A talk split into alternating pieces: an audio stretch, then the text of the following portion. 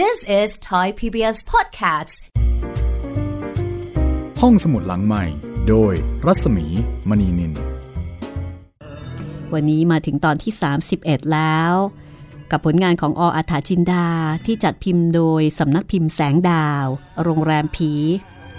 มีสองเล่มจบนะคะ เราขึ้นเล่มที่สองแล้วด้วย จากความเดิมตอนที่แล้วค่ะ วิสูตร จัดการซัดเจ้าก้านกับพักพวกจนหมอบ ทางด้านปัทมา ก็ถูกหลวงนิรบาลเข้าสิง พาไปที่อุโมงค์และตอนกลับก็ได้แหวนนพเก้าติดตัวมาด้วย ปริญญาไปพาหมอผีเข้ามาช่วย แต่กลับถูกหลวงนิรบาลเล่นงาน โดยไปสิงมาริสา ให้ไปนอนกับปริญญาทำให้ทั้งคู่ต้องผิดใจกันอีกครั้งหนึ่งหมายถึงกับมายุรีนะคะ คือมายุรีผิดใจกับปริญญาและมายุรี ก็โกรธมาริสา ถึงกับแตกหักกันเลยทีเดียว ส่วนทางด้านลุงเทียมค่ะ ลุงเทียมที่เคยเป็นคนรับใช้เก่าแก่ของหลวงนริบาลก็กลับมาหาที่โรงแรมอีกครั้งหนึ่ง แล้วก็บอกว่าปู่เพิ่ม อาจจะรู้เรื่องที่เก็บศพของหลวงนริบาล ขณะที่อาจารย์ซึ่งเป็นหมอผีกำลังทำพิธี หลวงนริบาลก็เข้ามาเล่นงานเป็นระยะระยะ จนหมอผีต้องออกปากว่า อาจจะต้องมีการเปลี่ยนตัวอาจารย์ เพราะไม่แน่ใจว่าจะต้านทานอยู่หรือไม่ แม้กระทั่งหมอผี ก็ยังไม่แน่ใจนะคะ แรงจริง ๆ ค่ะสำหรับวิญญาณของหลวงนริบาล เรื่องราวจะเป็นอย่างไรต่อไป มีหลายประเด็นทีเดียวนะคะ ที่น่าติดตามไม่ว่าจะเป็นเรื่องของอาจารย์อาอาจารย์ที่กำลังทำพิธีอยู่ตอนนี้ว่าจะสามารถทำพิธีได้สำเร็จหรือไม่ จะจัดการกับหลวงนริบาลได้บ้างไหม หรือว่าปู่เพิ่มจะสามารถให้เบาะแสอะไรเกี่ยวกับที่เก็บศพของหลวงนริบาลได้บ้าง ติดตามกันต่อได้เลยนะคะ กับตอนที่ 31 โรงแรมผีออัฐจินดาค่ะ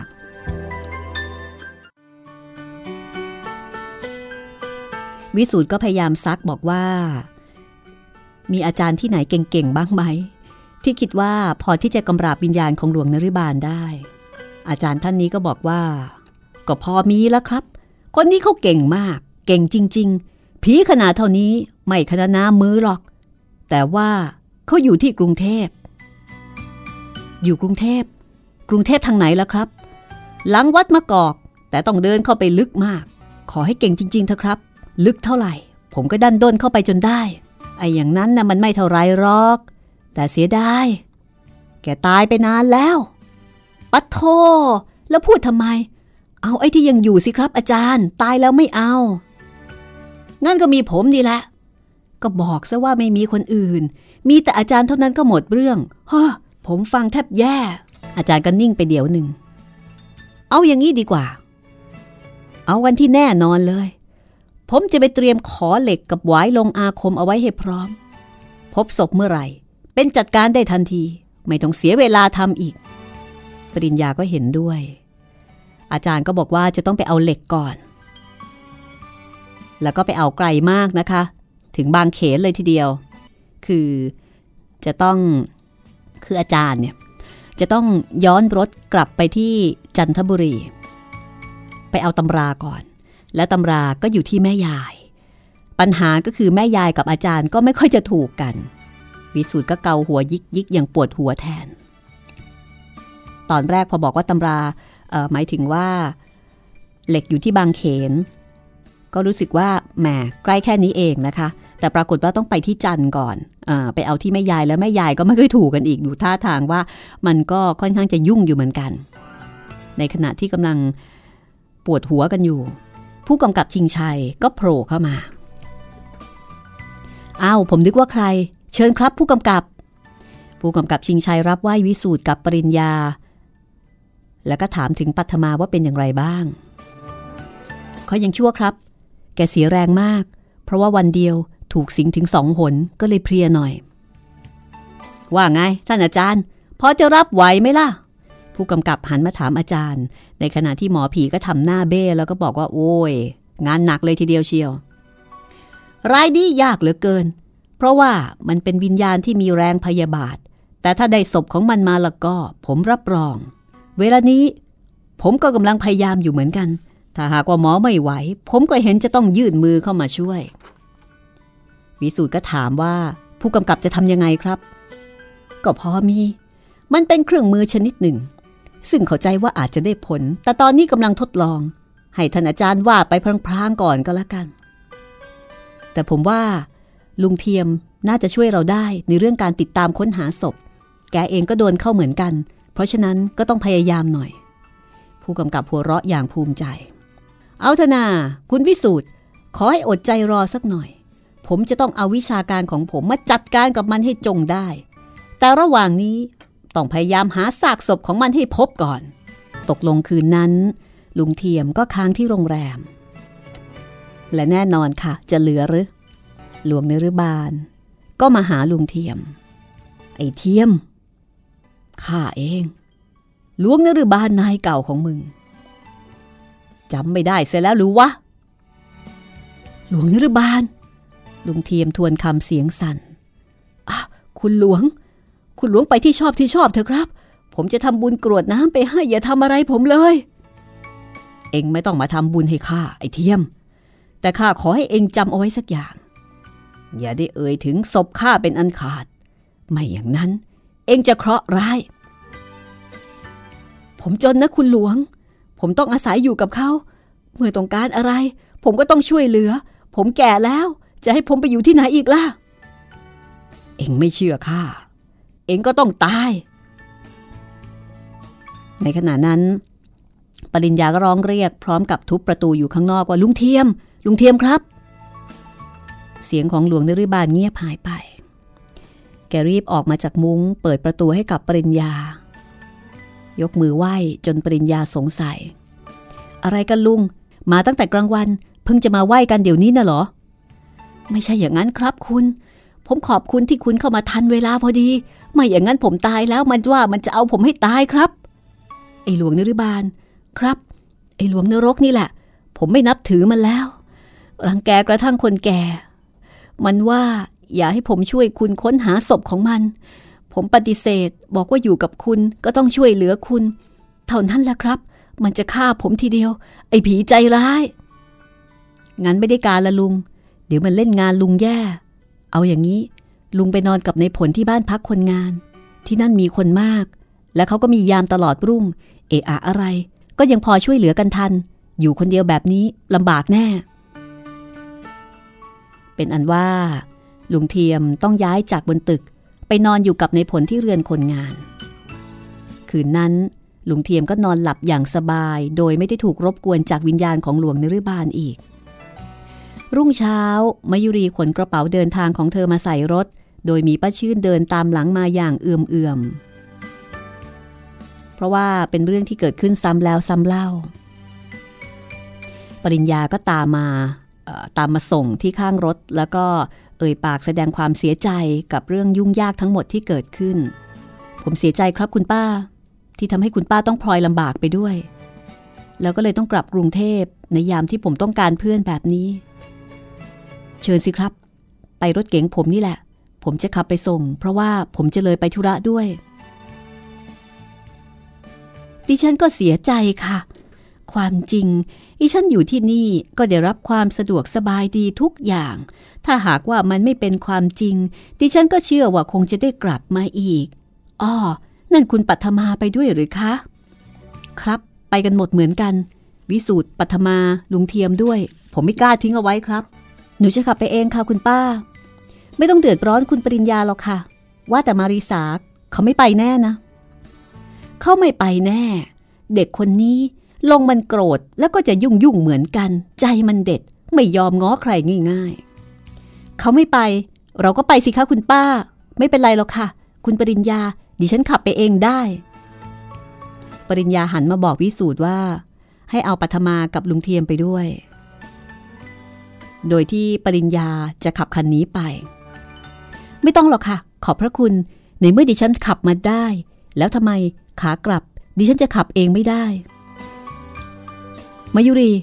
นี่หมายความว่าคุณจะจริงจังกับเรื่องที่ไร้สาระแบบนี้ยังงั้นเหรอ ดิฉันยังไม่ทราบ แต่เวลานี้ ดิฉันต้องกลับกรุงเทพ ขอโทษนะคะ ขอให้ดิฉันขึ้นรถหน่อย ปริญญาขยับมือ พอมีช่องให้มายุรีหลีกไปขึ้นรถ เธอหันมายิ้มกับปัทมาและวิสูตร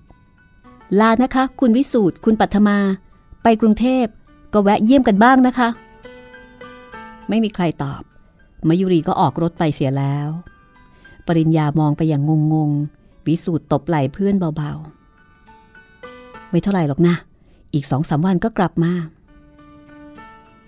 ปริญญาสายหน้า บอกว่าก็ไม่แน่ คราวนี้รู้สึกว่าโกรธมาก แต่มันก็น่าจะทำให้เขาโกรธอยู่หรอก สงสารแต่คุณมาริซานอนร้องไห้อยู่ในห้องคนเดียว นี่ก็บอกให้ป้าเจิมขึ้นไปอยู่เป็นเพื่อน จะเป็นยังไงก็ไม่รู้ เสียใจก็ร้องไห้ ดีใจก็ร้องไห้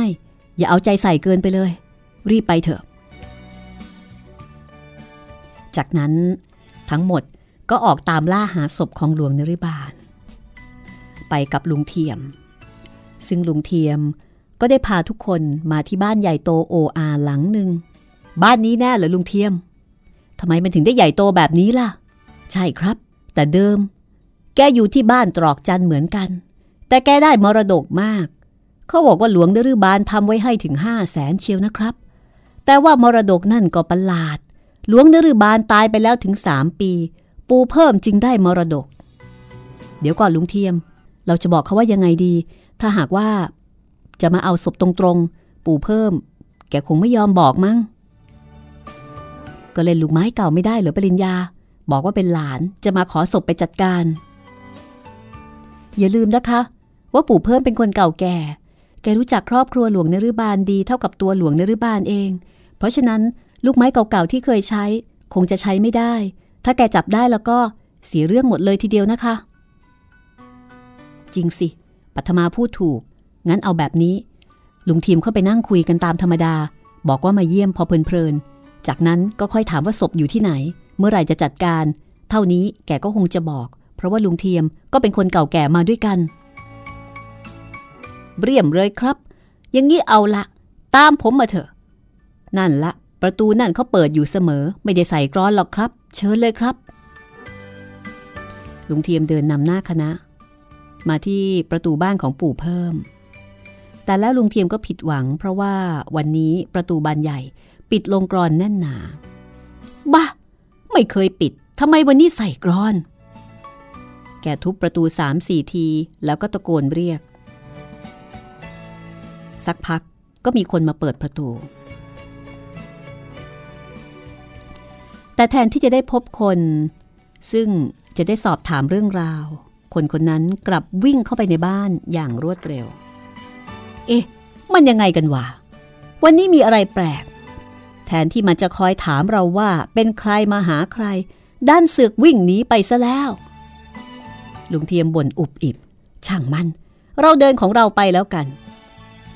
ปู่เพิ่มแกเป็นต้นห้องของคุณหลวง เงินทองใช้จ่ายในบ้าน หรือว่าโฉนดที่ดินห้องแถว สัญญาเงินกู้ ดอกเบี้ยดอกหอยทั้งหมดอยู่ที่แกทั้งนั้น คุณหลวงแกไว้ใจมากถ้างั้นเรื่องศพของคุณหลวง ปู่เพิ่มก็คงจะต้องเป็นคนจัดการแน่ ผมก็ว่าอย่างนั้น ถ้าหากลุงเทียมตะล่อมดีๆ วันนี้เราได้เรื่องแน่ ฟังสิ ลุงเทียม นั่นเสียงเหมือนคนร้องไห้ ทุกคนหยุดอยู่กับที่กำลังจะตั้งใจฟังเสียงร้องไห้ที่ปริญญาบอกก็พอดี ชายรูปร่างเล็กๆ บางๆ เดินร้องไห้ออกมาจากเรือนหลังเล็ก ซึ่งปลูกอยู่ข้างๆ ตึกหลังใหญ่ ลุงเทียมก็ตรงเข้าไปสอบสวนทันที ไอ้เพี้ยน ร้องไห้ทำไมวะ ใครทำอะไร เจ้าคนที่ชื่อเพี้ยน หยุดมองลุงเทียมแล้วเดินเข้ามาหา แล้วก็พูดทั้งที่กำลังร้องไห้ ลุงเทียม เข้าไปดูปู่เพิ่มสิทำไม ปู่เพิ่มเป็นอะไร แก แกขาดใจตายเสียเดี๋ยวนี้เอง เพิ่งตายเดี๋ยวนี้เอง ทุกคนตกใจ แล้วก็ประหลาดใจระคนกันลุงเทียมหันมามองหน้าทุกคน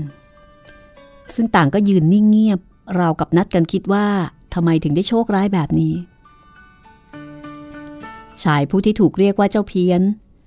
เล่าต่อไปว่า แกป่วยกระสอบกระแสะมานานแล้ว ก็ควรจะตายหรอกลุง แกก็เจ็ดสิบกว่าแล้ว ลุงเทียมหันมาหารือกับปริญญาว่า ว่าไงครับคุณ โชคไม่เข้าข้างเราซะเลย แกป่วยมาตั้งนานสองนาน พอเราจะมาถามเรื่องสักหน่อย ก็ตายซะแล้วฮ่าจะว่ายังไงก็กลับนะสิลุง ความจริง ไหนๆเราก็มาถึงที่นี่แล้ว เข้าไปเยี่ยมแกซะหน่อย ก็น่าจะดี บางทีอาจจะได้อะไรบางอย่างบ้างก็ได้ แกมีเมียหรือเปล่า ลุงเทียม มีครับ ชื่อยายนุ่มย่านุ่มแกก็แก่คราวๆกันนั่นแหละครับ ดีเหมือนกัน มาถึงแล้ว เข้าไปเยี่ยมแกเสียหน่อย จากนั้น ลุงเทียมก็เดินนำหน้าคณะเข้าไปในเรือนไม้หลังเล็กๆ แล้วก็เห็นย่านุ่ม เช็ดน้ำตาอยู่ข้างศพปู่เพิ่ม รอบๆตัวเต็มไปด้วยเครื่องอัฐบริคาร มีขวดยาการน้ำร้อนกระโถนกล่องบุหรี่อะไรต่อมีอะไรจีปาถะนั่นละย่านุ่ม แกนั่งอยู่ข้างศพนั่นละแต่ว่าแกกำลังเศร้าโศกอย่างนี้จะพูดกันรู้เรื่องหรือครับ ผมว่าเราอาจจะต้องกลับมาอีกครั้ง แกกระซิบแล้วก็หันมาร้องเรียกเจ้าของบ้านย่านุ่มย่านุ่ม อ๋อ นั่นพอเทียมเหรอ หรือว่าใคร ฉันเองย่า มาช้าไปนิดเดียวแหละพอเทียม แกป่วยกระสาะกระแสะมาสามเดือนกว่า มาเมื่อเช้านี้ ลมมันสว่านขึ้นมาสองที ตามหมอไม่ทัน ไปที่ชอบที่ชอบเถอะพ่อเพิ่ม ผมเองก็เพิ่งทราบข่าวเมื่อตอนเช้านี่เอง ก็เลยพาหลานๆมาเยี่ยม แต่ก็ช้าไปหน่อยไหวคุณย่าเสียสิหลาน ทุกคนก็ยกมือไหว้ย่านุ่มตามที่ลุงเทียมแนะนำย่านุ่มรับไหว้แล้วก็พิจารณาดูทุกๆคนที่ลุงเทียมบอกว่าเป็นหลานจำเริญเถอะหลาน วันนี้ย่าไม่มีเวลาจะคุยด้วย ยังไม่รู้เลยว่าจะจัดการยังไง ผู้คนก็ไม่ค่อยจะมีเวลาช่วยเหลือ มีแต่ขุนศรีทนายความเก่าแก่ของคุณหลวงท่าน แต่ก่อนก็เคยจะมาเยี่ยมเยียนอยู่เสมอ มาหมู่นี้หายไป ไม่รู้ว่าล้มหายตายจากไปเสียที่ไหน จะให้คนไปบอกก็ไม่รู้จักตำแหน่งแห่งที่ลุงเทียมพยักหน้ากับตัวเองอย่างคิดอะไรขึ้นมาได้ เออ จริงสิ ยังมีขุนศรีทนายของคุณหลวงอีกคนหนึ่งแกเป็นเกลอเก่ากับคุณปู่ เคยกินเหล้ากินยาด้วยกัน ถ้าเราได้เจอกับขุนศรีก็อาจจะได้รู้เรื่องดีๆ เท่ากับปู่เพิ่มเหมือนกัน เพราะแกเป็นคนจัดการมรดกทั้งหมด ใครจะได้อะไร หรือว่าจะเปิดพินัยกรรมเมื่อไหร่ แกเป็นคนจัดการทั้งนั้น ถ้าได้พบขุนศรีผมว่าก็คงไม่เลวนัก ปริญญาพยักหน้าเห็นด้วยแล้วก็ ถามว่า แต่ว่าทำไมเราถึงจะได้พบขุนศรีล่ะ ผมจะลองถามยานุ่มดู ลุงเทียมตอบแล้วก็หันไปถามยานุ่มว่าตอนนี้ขุนศรีอยู่ที่ไหน ฉันก็ไม่รู้นะพ่อเทียม ไม่รู้จริงๆ แต่ก่อนเคยมา แต่ตั้งแต่พ่อเพิ่มล้มเจ็บ ก็ไม่เห็นแกจะโผล่มาอีกเลย คิดว่าจะตายเสียแล้วเหมือนกัน อายุแกก็คราวๆพ่อเพิ่มนี่ละ เอาละค่ะ ตัวละครเพิ่มขึ้นมาอีกตัวหนึ่งแต่ก็ไม่รู้ว่ายังคงมีชีวิตอยู่หรือไม่ This is Thai PBS Podcasts. ห้องสมุดหลังใหม่ โดยรัศมีมณีนิน เข้าสู่ช่วงที่ 2 ของตอนที่ 31 โรงแรมผีของออาถาจินดาค่ะ คุณผู้ฟังก็คงจะลุ้นนะคะว่า ตกลงย่านุ่มเนี่ย พอจะให้ข้อมูลเบาะแสอะไรได้บ้างไหม กับการตามหาศพของหลวงนฤบาลบุรีรัก ผีที่ร้ายกาจเหลือเกินนะคะอะเอาละติดตามฟังกันได้เลยก็แล้วกันนะคะ ว่าการบุกมาที่บ้านของปู่เพิ่มครั้งนี้ แล้วก็เจอแต่ย่านุ่มซึ่งเป็นภรรยาของปู่เพิ่ม จะเป็นประโยชน์อะไรบ้างหรือไม่กับการค้นหาซากศพของหลวงนฤบาลค่ะ ตอนที่ 31 ช่วงที่2ค่ะ ลุงเทียมหันมายิ้มแห้งๆกับปริญญา สายหน้าแสดงอาการหมดหวัง แล้วก็บอกกับย่านุ่มว่า ฉันน่ะคิดว่าปู่เพิ่ม แกยังคงสุขสบายดีอยู่ ก็จะมาถามว่าเมื่อไหร่เขาจะจัดการศพคุณหลวงสักที เผาแล้วหรือยัง ถ้ายังจะเผากันเมื่อไหร่ จะได้ไปเผากับเขาบ้าง เพราะว่าคุณหลวงก็มีพระเดชพระคุณให้ข้าวให้น้ำยานุ่มรู้เรื่องกับเขาบ้างหรือเปล่าล่ะ เรื่องนี้ฉันไม่รู้เรื่องกับเขาเลยละพ่อเทียม ไม่รู้ว่าเขาจะเผากันเมื่อไหร่ หรือว่าจะเก็บเอาไว้ตลอดชาติ ก็ไม่เห็นมีใครจัดการหลายปีดีดัก มาตั้งแต่ครั้งญี่ปุ่นรบกัน ถ้างั้นก็คงจะไม่ได้เผาแล้วละมั้ง ก็เห็นจะยังไม่ได้เผา ถ้าเผาพ่อเพิ่มก็คงจะรู้แล้ว พ่อเพิ่มก็คงจะต้องเป็นเจ้าภาพ เพราะว่านอกจากพ่อเพิ่มกับขุนศรีแล้ว ก็ไม่เห็นใครอีก ลุงเทียมก็หันมาพยักหน้ากับวิสูตรว่าเหลวตามเคย วิสูตรก็ชวนกลับนะคะ เพราะว่าย่านุ่มก็จะได้จัดการศพพ่อเพิ่ม เป็นช่วงเวลาที่สำคัญของย่านุ่มนะคะ ก็ไม่ควรที่จะไปรบกวนอะไรให้มากกว่านี้ แล้วก็กำลังทุกข์กำลังโศก วันหลังค่อยมาอีกทีดีกว่า คณะติดตามหาศพหลวงนรุบาลก็ออกมาจากบ้านของปู่เพิ่ม ด้วยความผิดหวัง ปริญญาก็ออกความเห็นบอกว่า ถ้าจะไปติดตามศพของหลวงนรุบาล หรือจะไปตามหาบ้านขุนศรีควรจะแยกกันไป ถ้าไปกันทั้งหมดแบบนี้อาจจะยุ่ง ปัทมาเองก็เพิ่งจะค่อยค่อยยังชั่ว แล้วก็เพิ่งจะแข็งแรง ควรจะได้รับการพักผ่อนให้มาก ๆ เข้าไว้ ปริญญาบอกว่าตั้งใจจะไปกับลุงเทียมสองคน แล้วก็จะให้วิสูตรพาปัทมากลับไปบางละมุงดีกว่า เพื่อที่จะได้ช่วยกันดูแลงานทางด้านโน้นด้วย วิสูตรก็พยักหน้าเห็นดีด้วย จะเอารถกลับไปกับปัทมา คุณอยู่ทั้งนี้ ถ้าหากคันที่ตกน้ำยังซ่อมไม่เสร็จ ก็ใช้แท็กซี่ไปก่อนนะ แต่ว่าจะขอเตือนอะไรสักอย่าง อะไรอีกล่ะ วิสูตรสมมติว่า ถ้าหาบ้านขุนศรีไม่พบ มีทางเดียวที่จะพบศพของหลวงนิรบาลได้ คือย้อนกลับไปหาย่านุ่ม พยายามสอบถามแกให้ดี อย่าให้แกสงสัยได้ ถ้าแกไม่รู้เรื่องศพ ก็ถามว่ามีเอกสารที่เกี่ยวกับมรดกพินัยกรรม หรือว่าเอกสารอื่น ๆ ที่หลวงนิรบาลสั่งเอาไว้บ้างหรือเปล่า หรืออย่างน้อย ก็ให้รู้ว่า ปู่เพิ่ม เก็บเอกสารทั้งหมด ที่เกี่ยวกับหลวงนรบาลเอาไว้ที่ไหน แล้วก็ขอแกค้นดู บางทีเราอาจจะได้หลักฐานจากเอกสารเหล่านั้นบ้าง จริง จริงสิ เป็นความคิดที่ดีมากที่เดวิสูตรลุงเทียมพอจะจัดการได้ไหมล่ะ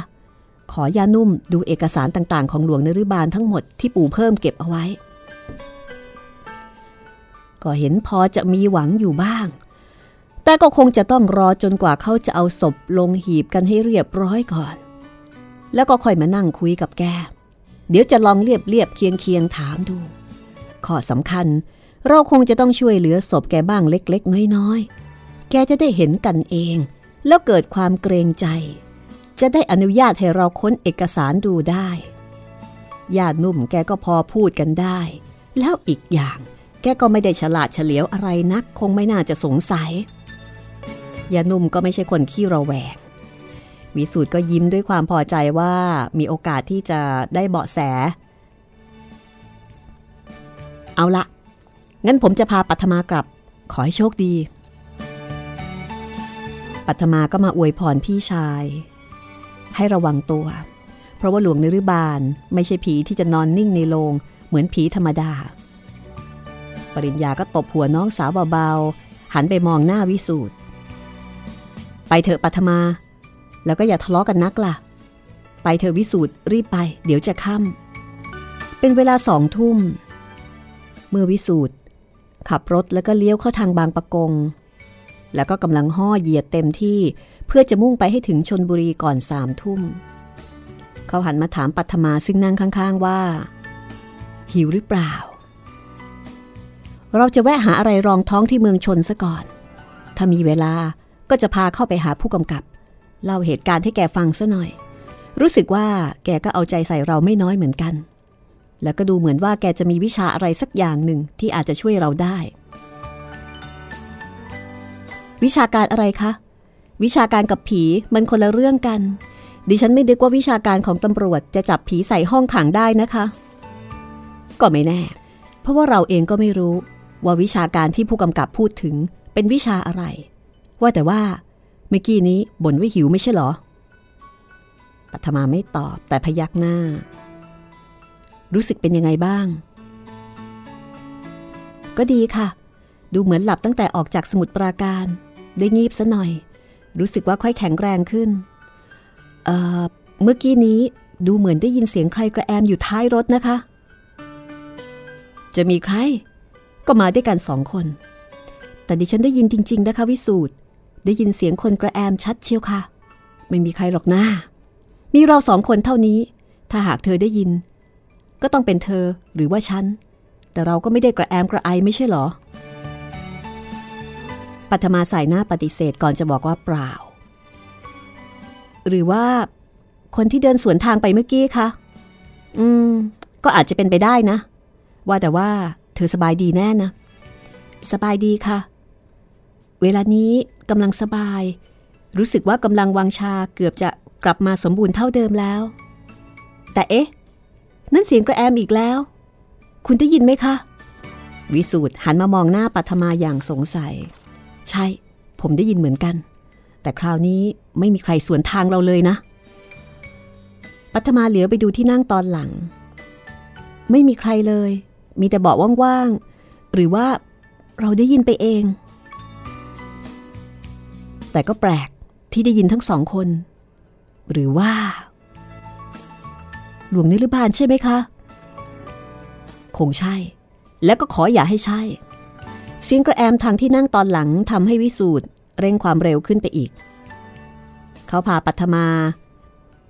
เข้าสู่แสงไฟที่สว่างสวัยของตลาดเมืองชนก่อนสามทุ่ม เมื่อเข้ามาอยู่ในที่ที่มีผู้คนมากๆ เช่นนี้ ความหวาดกลัวจากเสียงกระแอมกระไอก็หายไป วิสูตรเลี้ยวรถเข้าไปในสถานีตำรวจ แล้วก็หันมาบอกปัทมา ว่าให้คอยอยู่ในรถ ผมจะลงไปพบผู้กำกับประเดี๋ยวเดียว แล้วเราก็จะไปหาอะไรกินกัน อย่าไปนานนักนะคะ ดิฉันหิว ปัทมาตอบแล้วก็เหยียดตัวบนเบาะรถ เพื่อจะให้ร่างกายได้รับการพักผ่อนอย่างสบาย ระหว่างที่วิสูตรเข้าไปหาผู้กำกับ วิสูตรก้าวออกไปได้สองสามก้าวผู้กำกับชิงชัยก็ตะโกนเรียก ผมอยู่นี่ คุณวิสูตรไม่ต้องเข้าไปในบ้านแล้ว อยู่ที่นี่เอง ผู้กำกับก็เดินเข้ามารับไหว้วิสูตรกับปัทมา ทั้งคู่ก็ทักทายกัน วิสูตรก็บอกว่า ไปกรุงเทพมา ไปด้วยธุระเรื่องเดิม คือการติดตามหาซากศพของหลวงนริบาล และก็เล่าให้ฟังถึงเรื่องของปู่เพิ่ม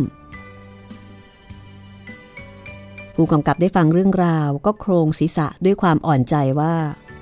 ซวย มันเข้าเรื่องซวยตามเคย แม่ดูมันช่างลำบากยากเย็นจริง ๆ นี่ก็ตกลงว่ายังไม่ได้เรื่องใช่ไหมล่ะ จะได้เรื่องได้ยังไงครับ คนรู้เรื่องพูดไม่ได้ ดูมันจะมีอุปสรรคไปเสียทุกเรื่องทุกอย่าง อ๋อ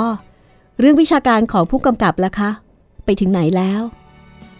ผมติดต่อไปทางผู้เชี่ยวชาญแล้วครับกำลังรอฟังผลอยู่ ผมบอกเข้าไปว่า เราต้องการจะค้นซากศพของใครคนหนึ่ง เขาก็ตอบมาว่าจะส่งเครื่องมือชิ้นนั้นมาให้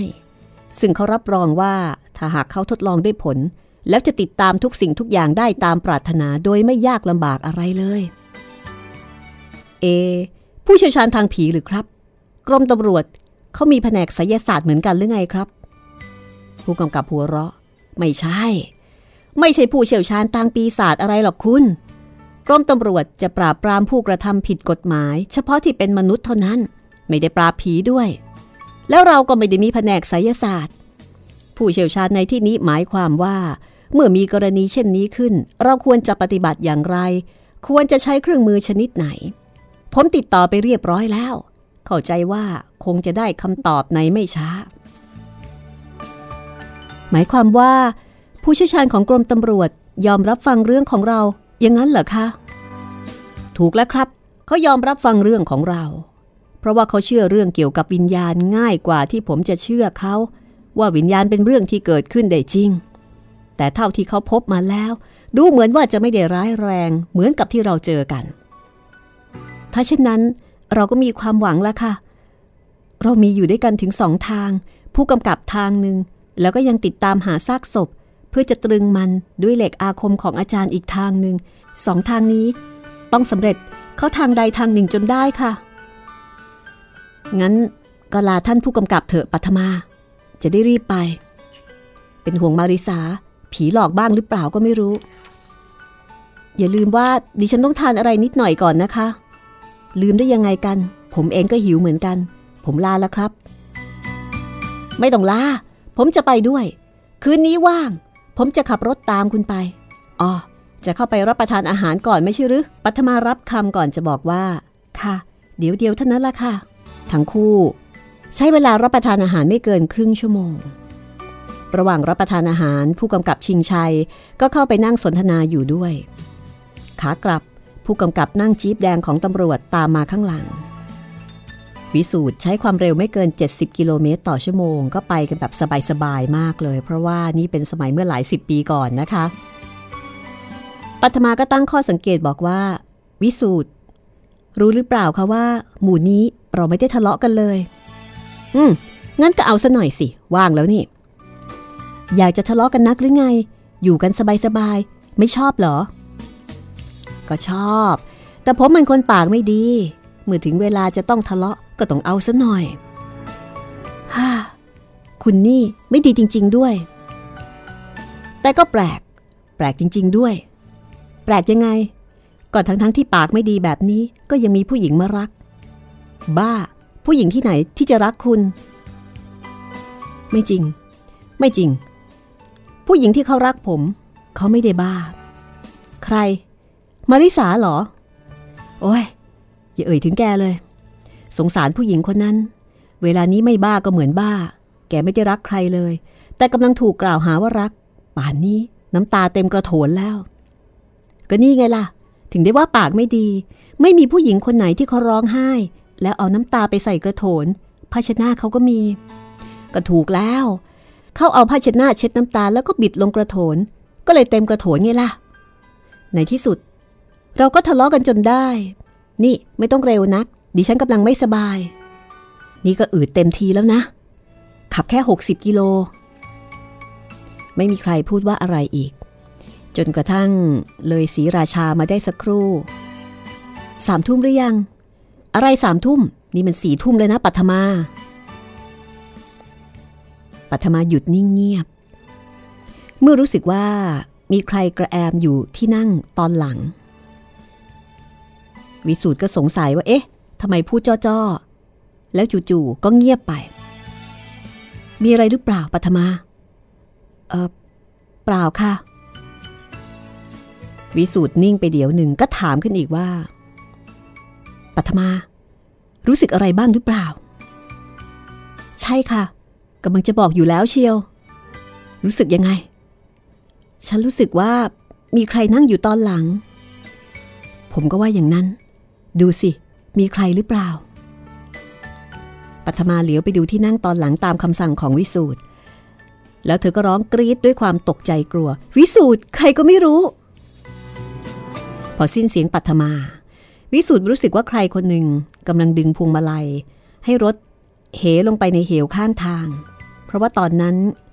เป็นทางที่กำลังขึ้นเขา เขารีบกระชากพวงมาลัยกลับมาโดยแรงทำให้รถเสียการทรงตัว แล้วก็เลยพุ่งเข้าชนเนินเขาข้างทาง ก่อนจะหยุดนิ่งลงทันที ปรากฏว่า ปัทมาหน้าผากกระแทกกับขอบกระจก ถึงแม้ว่าจะไม่แตก แต่ก็คงจะหัวโนเล็กน้อย ในขณะที่วิสูตรก็แขนถลอกนิดหน่อย เลือดออกซิบซิบรถของผู้กำกับชิงชัย ซึ่งขับตามมาข้างหลังก็หยุดลงข้างๆ ผู้กำกับก็รีบโดดลงจากรถทันที แล้วก็มาถามไถ่อาการของทั้งคู่ เมื่อรู้ว่าไม่ได้เจ็บมากมายอะไรนักนะคะ ปัทมาแค่หัวโน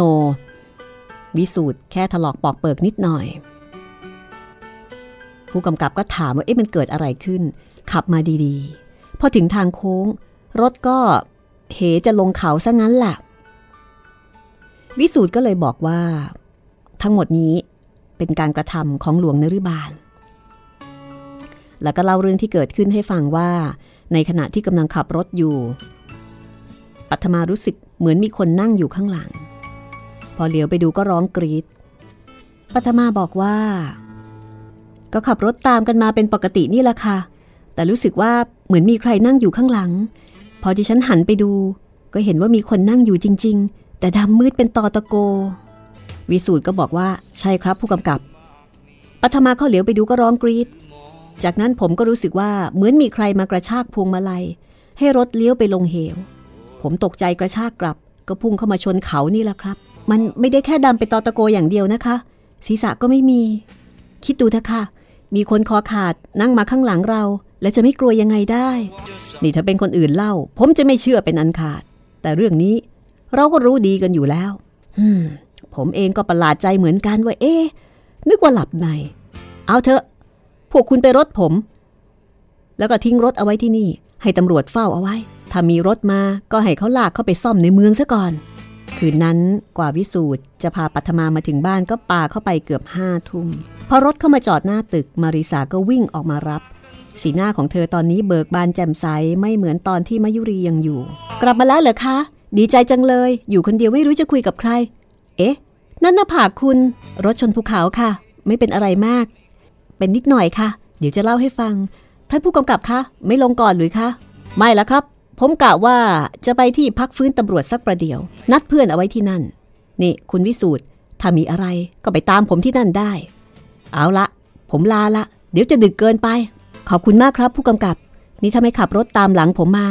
ป่านนี้คงยังไม่ถึงบ้านกัน วิสูตรยกมือไหว้ผู้กำกับถอยรถกลับออกจากโรงแรม มาริสาจูงมือปัทมาเข้ามาในห้องรับแขก แล้วก็ร้องเรียกเจ้าน้อยให้หาน้ำมาให้ เรื่องเป็นยังไงคะ รถถึงได้ไปชนภูเขา ปัทมาก็มองหน้าวิสูตรคล้ายกับจะถามว่าจะเล่าดีไหม เพราะว่ามาริสาเนี่ยไม่รู้เรื่องของหลวงนริบาล วิสูตรก็ขยิบตา อ๋อ วิสูตรสิคะเขาง่วง นั่งหลับในรถ รถก็เลยชนนะคะ เคราะห์ดีที่ไม่เป็นอะไรมาก ก็หัวโนแค่นี้ไม่เป็นอะไรมากหรอกค่ะ เอาน้ำร้อนประครบพรุ่งนี้ก็คงค่อยยังชั่ว คุณปริญญากับลุงเทียมยังไม่กลับหรือคะ นิทามายุรีเขาอยู่ ดิฉันก็ไม่กล้าถาม แกหึงลมลมๆแรงๆอะไรก็ไม่รู้ อยู่คนเดียวสบายใจ นี่ถ้าหากแกอยู่ด้วย ดิฉันคงจะต้องร้องไห้จนตาเปียกตาแฉะ เพราะว่าแกก็จะคอยกระทบกระแทกแดกดันอยู่ตลอดเวลา ความจริง ดิฉันไม่ได้มีอะไรเลย ดิฉันทราบค่ะ แต่ว่าพี่ปริญญาก็น่าปลื้มใจ ที่ผู้หญิงเขารักจริง ๆ ถ้าเขาไม่รักจริง เขาคงไม่แสดงความหึงหวงออกมาถึงเพียงนั้น พูดมาถึงตรงนี้ วิสูตรก็ทำเสียงไอคอกแคกขึ้นมาทันที อะไรติดคอเหรอคะวิสูตรเปล่าคอแห้ง ถ้าดิฉันไม่พูด คุณก็ไม่คอแห้ง รู้หรอกนะจะขัดคอใช่ไหมล่ะโธ่ผมไม่ได้คิดอย่างนั้นเลยคอแห้งจริง ๆ จากนั้นวิสูตรก็หันไปทางเจ้าน้อย นี่เจ้าน้อย ฉันไม่อยู่มีเรื่องอะไรบ้างหรือเปล่า ทางที่เขาก่อสร้างน่ะก็ไม่เห็นมีอะไรนี่ครับ มีแต่คนงานขึ้นไปมุงกระเบื้อง แล้วก็พลัดตกลงมาจากหลังคา ตายไหม ไม่ตายหรอกครับ กระเบื้องมันตกลงมาปะโถไอ้น้อยนี่ กวนพี่ลึก นึกว่าคนงานตกลงมา ปากเสียพอๆกันว่าใครไม่ได้ ปัทมาหัวเราะเยาะ เธอสนทนากับมาริสาอีกสองคำ ก็ขอตัวขึ้นไปพักผ่อนในห้อง พอก้าวเข้ามาในห้อง เห็นไฟสว่างจ้า นึกเอะใจว่าใครเข้ามาเปิดไฟทิ้งเอาไว้ แล้วก็เห็นม่านผืนใหญ่ที่ประตูห้องนอนไหวพเยอพยาบป้าเจิม ป้า ใครน่ะ ใครอยู่หลังม่าน ไม่มีเสียงตอบ ม่านสีเขียวแก่ผืนนั้น ถูกแหวกพรวดออกมาปัทมากรีดร้อง ด้วยความตกใจปัทมาเจออะไรเขาอีกแล้ว ติดตามได้ตอนหน้านะคะ This is Thai PBS Podcasts. ห้องสมุดหลังใหม่ โดยรัศมีมณีนิน